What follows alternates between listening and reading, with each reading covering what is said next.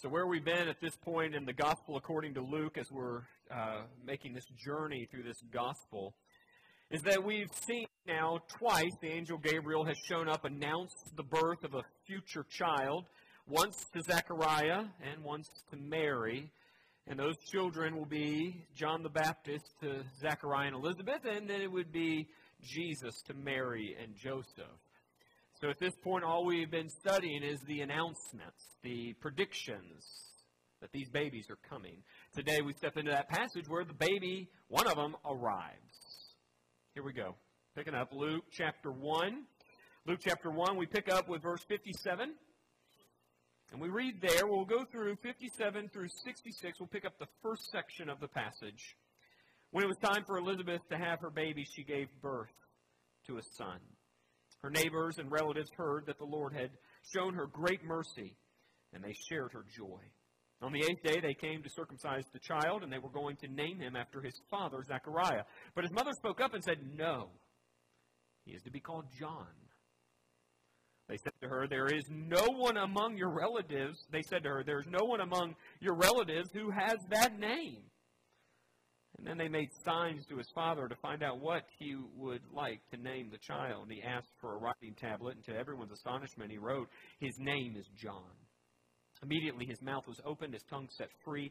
He began to speak, praising God. All the neighbors were filled with awe, and throughout the hill country of Judea, people were talking about all these things. Everybody, everyone who heard this wondered about it, asking, What then is this child going to be? For the Lord's hand was with him. All right, so let's let's just take that section right there um, first. And I think we note the big thing on the radar in this passage is what will this baby be named? That's the key. And you notice right out of the gate, the neighbors say, "We're going to name. Surely you're going to name him this. It'll be after his daddy. It'll be Zechariah." But Elizabeth says, "No, it's going to be John." And then they got to get the dad to weigh in on this. And so for some reason they got to make signs, wave in their hands, whatever they're doing. And then Zechariah asks, hey, give me a writing tablet. Give me a tablet of some sort. I, I'm going to tell you what, what, what we're going to call them. And this is an important point we need to make here. In this whole story about the naming of John, hey, Terry just noted it. Zechariah is mute at this point. Zechariah can't talk. And it's something, isn't it, that here in this moment, when given the opportunity, Zechariah actually affirms the message Gabriel gave to him nine months prior. And so that tells us something. Zechariah, the doubter, was God worked with him. God worked with this doubter, this one who had a lack of faith, and God disciplined by making him mute. For nine months, God worked on that heart disciplining him. I mean, every day wakes up and talk. Yet here, when he has the opportunity, he speaks from faith. I don't want us to forget exactly how all that went down. Uh, you may remember when we read that whole passage, but we always want to make sure to read these passages within context. So let's take a look. I want to take us back to that moment where that lack of faith was highlighted by Luke when he wrote the story. So take a look. Luke 1, verse 13 through 20, we'll take an excerpt here. The angel said to him, This is Gabriel, do not be afraid, Zechariah. Well, your prayer has been answered. Your wife Elizabeth will bear you a son. You're to call him John. He will go on before the Lord in the spirit and power of Elijah to make ready a people prepared for the Lord. Zechariah asked the angel, How can I be sure of this? I'm an old man, and my wife is well along in years. And the angel said to him, I am Gabriel I stand in the presence of God, and I have been sent to speak to you and to tell you this good news. And now you will be silent and not able to speak until the day this happens, because you did not believe my words, which will come true at their appointed time. So here is a man who's been disciplined by God. He's a guy who doubted. But isn't it great that God didn't give up on him? I mean, it's not like he doubted and he said, to hell. Like, you're off. You lose your life and I'm done with you. There is discipline. In your doubt, you will now be mute, and you're going to be mute until the appointed time. And I imagine for nine months, for these past nine months before the birth of John the Baptist, Zechariah has been doing a lot of reflecting on that doubt. Because you know what happens shortly after he goes mute. His wife gets pregnant. His wife gets pregnant. And we won't be crude here, but he had to move in faith for that baby to be conceived. So something's happening inside of Zechariah shortly after being made mute. He's got to know his wife. And then after knowing his wife, who knows how long that had been? These are two older people, may have not known each other for a while, but shortly after knowing each other, Elizabeth's pregnant. And for nine months, this man reflects on both his doubt and this amazing work God's doing. And so faith is just growing over these nine months. Isn't it good to know God doesn't give up on us when we doubt? You ever gone through a season of doubt? Yep, I've gone through a season of doubt, but God doesn't give up on His children. God will discipline His children, but He doesn't give up on His children. And so now you fast forward nine months from that proclamation Gabriel gives to Zechariah there in the temple. You fast forward nine months, and here it is, this moment where everyone's trying to figure out what's the name of this child. And you got nine months of growing faith inside of someone God's been working on. And what does Zechariah do? He declares the name of this baby. This is John. Now, now, don't miss how important the way it's worded. Luke doesn't just throw words on the page. This is inspired writing. One commentator notes this. I just this was so cool. I didn't pick up on it. And so when he did, I said, I'm passing that on to you. Here's what the commentator notes. He, that is Zechariah, did not say, as had Elizabeth, that the child would be called John, but his name is John. In the Greek, John comes first with emphasis, and we should not overlook the force of the present. The angel had already named the boy, and Zechariah, by faith, accepts the name as an accomplished fact. Isn't that great? The man who doubted now, after nine months of grappling with that doubt and watching God do this amazing work, this is the discipline of God's work in his heart, now gets to a point where he declares in faith, this is what it is. Not what it will be, this is what it is because I know what God's doing. Man, I just was so encouraged when walking through this passage this week, studying the way, the way, how do we just unpack this piece of the passage? God didn't give up on a doubter. That's good to know. And I'm glad that when He does discipline us, He holds on so that we grow and aren't discouraged. Man, that's good news. So all this faith that's grown in Zechariah that's brought him to a point where he's declaring in faith the name of this child. We, we get to this point where now, after the child's been named, after his name is John, Zechariah just breaks out into song. He can't help it. He just breaks out into song. Reminds us of Mary. Remember two weeks ago we saw that song of Mary? Well, here it is. Now Zechariah breaks out in song. We'll step into the next part of the passage. We pick up with verse 67. His father, Zechariah, was filled with the Holy Spirit and prophesied, Praise be to the Lord, the God of Israel, because he has come to his people and redeemed them. He has raised up a horn of salvation for us in the house of the servant David.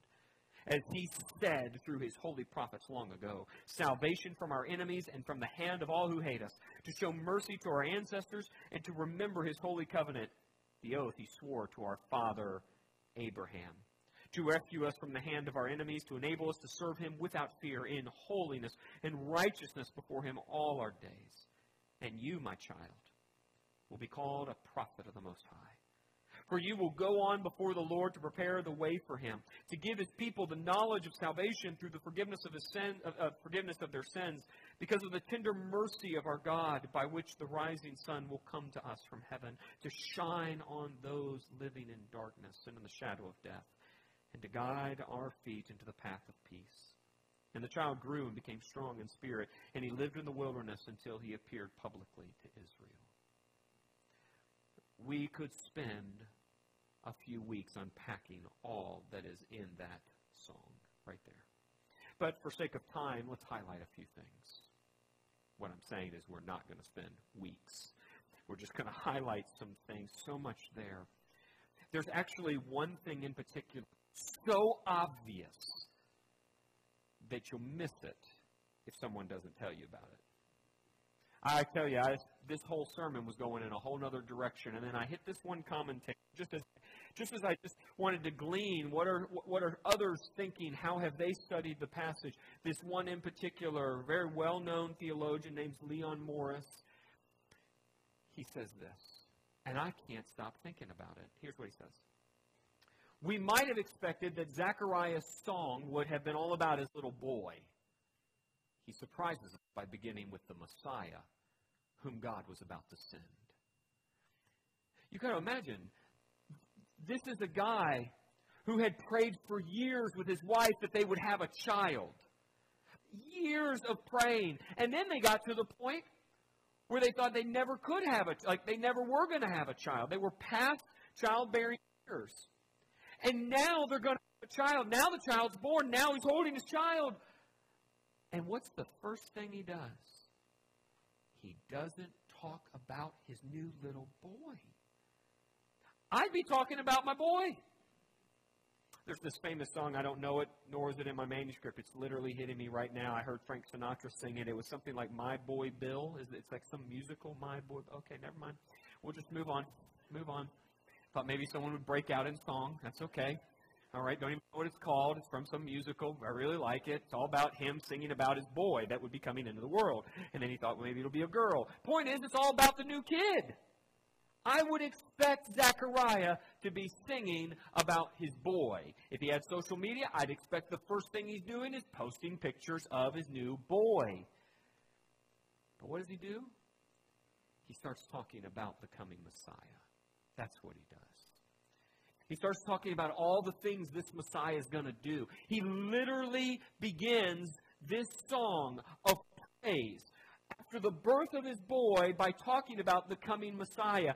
He is full of prophecy about Jesus and all the things that are coming with this Messiah.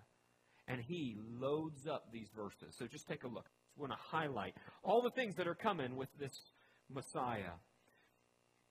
He's going to come to his people. This is God through Messiah. So the Messiah is going to be uh, actually identified with the God of Israel. We know that's God the Son, fully human, fully God, one person. He's going to come to his people. He's going to redeem them.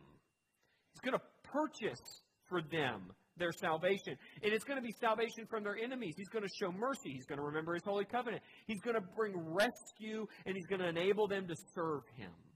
All of it's coming with the Messiah. He just can't help but just spill out praise for Jesus. Even as he's holding this long, long, long awaited child, he has to sing about Jesus. And in all of it, it doesn't just come out of nowhere. See, Zechariah, he's filled up, not just with the Holy Spirit, he's like filled up with. Zechariah has been looking forward to the promises of God eh, eh, for years. And so we just got to lean in on those because there's two that he mentions. It's this covenant with Abraham, and it's this covenant with David. These are massive promises that God is going to do something in the world that affects everyone. And Zechariah is saying that day's come. Take a look at the promises. I just feel like we got to we always want to put these passages in context. So here's that one, Genesis 12, 1 through 3. The Lord had said to Abraham, Go from your country, your people, your father's household to the land I'm going to show you. I'm going to make you a great nation. I'm going to bless you, and I'm going to make your name great. You're going to be a blessing. And I will bless those who bless you, and whoever curses you, I will curse. All peoples on earth will be blessed through you. Someone's coming through your family. A child's coming down the line, and he will bless the world. Zechariah, as he holds John the Baptist, looks beyond John the Baptist and says, That one is coming. Salvation's at hand. You know how Zechariah can have so much joy in that promise as he holds John the Baptist? Because he knew the scriptures. You, you, you can't declare praise for something you don't know. There is great fruit in knowing the Scriptures. Then that one from David, I think we got to, let's put that one here too. 2 Samuel chapter 7, verse 12 through 13. Uh, this is so well known among the people of God. When your days are over, eh, this is to David. When your days are over and you rest with your ancestors, I will raise up your offspring to succeed you, your own flesh and blood, and I will establish his kingdom. He is the one who will build a house for my name, and I will establish the throne of his kingdom forever. Zechariah knew that day was coming. And now, as he holds John the Baptist, he looks beyond John the Baptist. He looks at this great promise. He knows it. It's in his. It's surely lodged in his mind. This great promise of God that God's going to send one to sit on the throne of David forever and ever to bless his people, bring salvation from their enemies.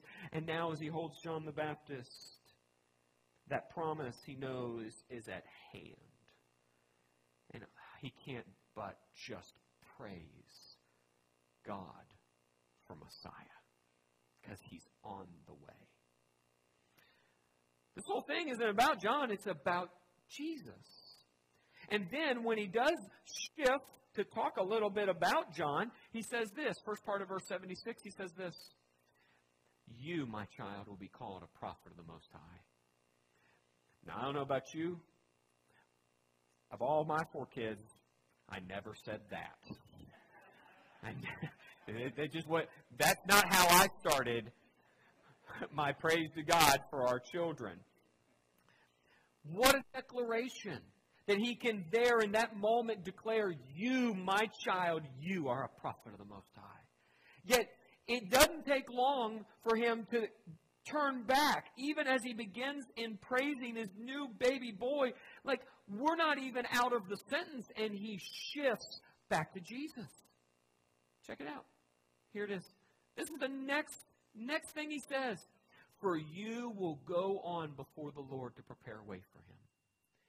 Literally, you don't you don't have an identity away from the one that's coming.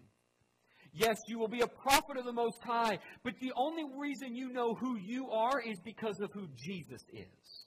Like, literally, he has no identity away from Christ. Who he is is wrapped up with who Jesus is.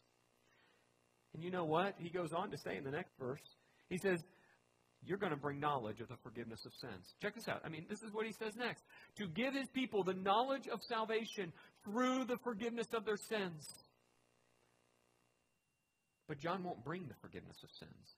He will bring a knowledge of the forgiveness of sins. Literally, everything about John the Baptist points to Jesus. This whole thing is not about the birth of John the Baptist. This whole thing is about Jesus. Jesus is literally the center of the story. Zechariah is not the center of the story. Elizabeth's not the center of the story. Mary's not the center of the story. Joseph's not the center of the story. John the Baptist isn't even the center of the story. Jesus is the center of the story. This whole thing is to the glory of God because God the Son has come into the world to bring salvation. This whole thing is set up to put Jesus at the center. You thought it was going to be all about John. It has very little to do about John. It has everything to do about what's coming in Jesus.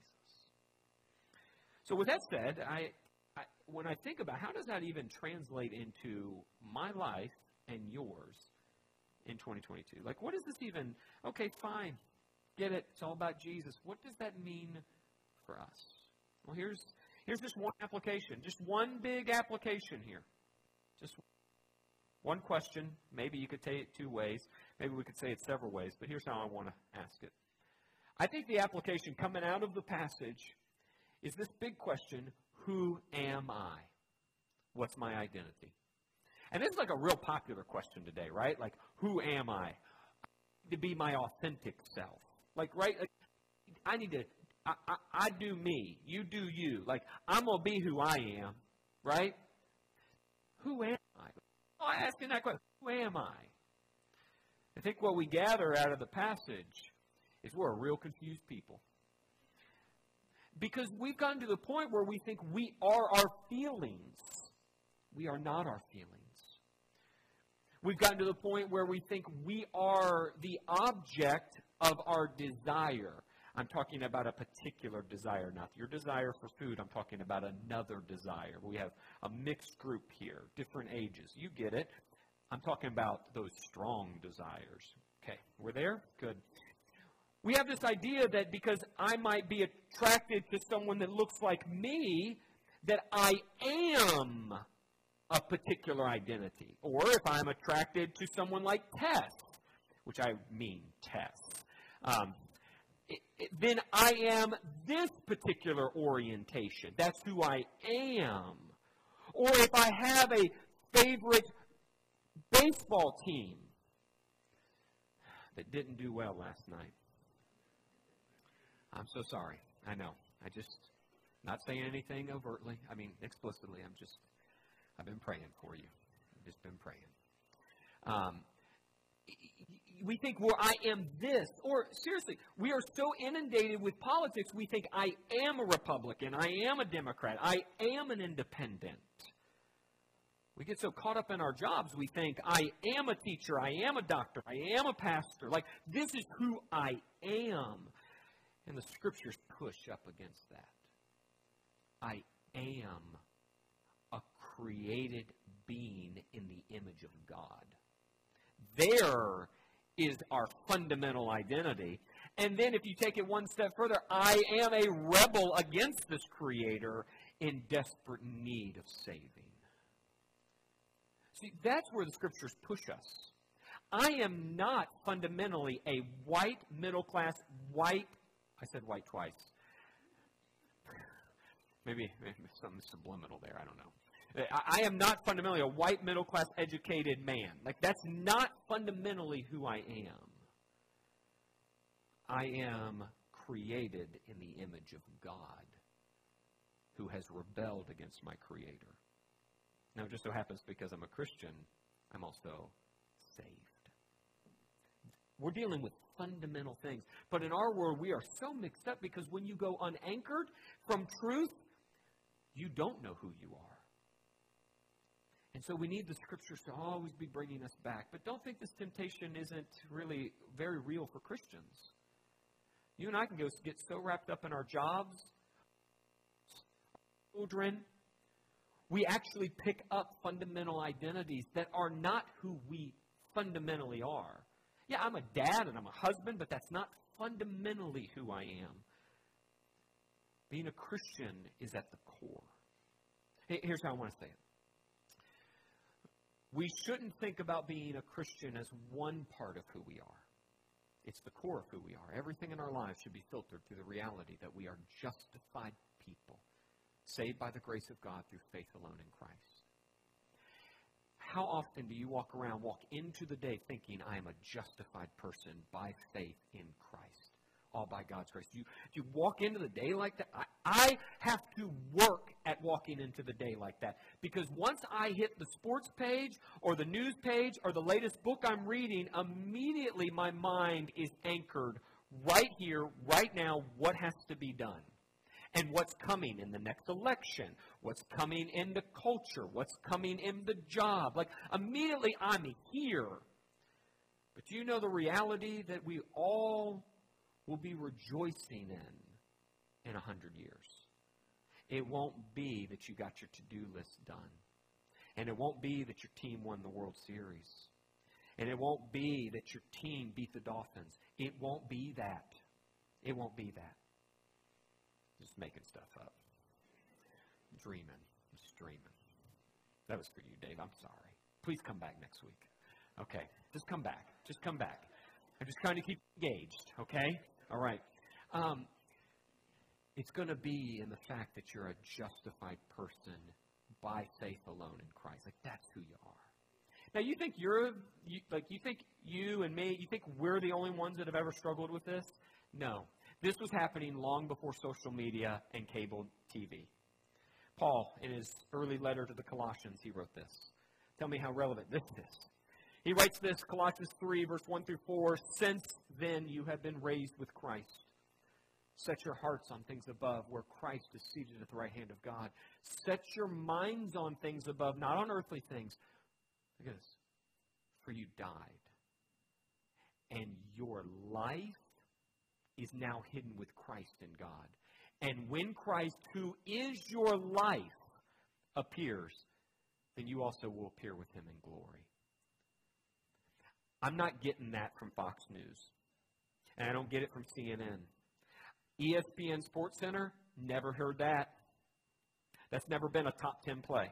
This right here, never been never been in front of my in front of my eyes to keep it right there in front of my mind about whose I am, who is my life. I have to work at that because I am so inundated with distractions and all the other things that I'm supposed to be that I forget the most important. My life is hidden in Christ. He is my life. Man, I need that. I'd still be the one praising God for this little baby. Man, I need to take on the mind of Zechariah, where when I see something amazing in this world, my mind doesn't go to that amazing thing. It goes past that thing. Not because that thing's not important, but it goes past, and I see Jesus. That's what I need. I need to know who I am. So, for example, here's, here's just, man, this is almost too easy, but let me just make it real clear. I'm a Christian who is married to. I'm a Christian who works at. I'm a Christian who plays whatever sport or whatever. I'm a Christian who cheers for whatever the team. I'm a Christian. I'm a Christian. I'm a Christian. Do I like sports? Sure. Do I like the political zoo, uh, like, and all that goes on in politics? Yeah, like they've made it a game now. Like, do I like just keeping track of those things? Yes. Am I a dad? Absolutely. Am I a husband? Yes. Am I your pastor? Yes. But I'm a Christian. Like, I'm a Christian first and foremost. My life is hidden in Christ. And I got to work at keeping that first and foremost. So when I fail in any of those other things in life, I remember I'm still justified in Christ by grace through faith in Christ alone. Like, man, I got to keep that center. Who am I? I'm a Christian. I'm a Christian. Like, that's what I need in front of me. All right. I don't know how you think what you think about this next step. You got to look in a mirror for it.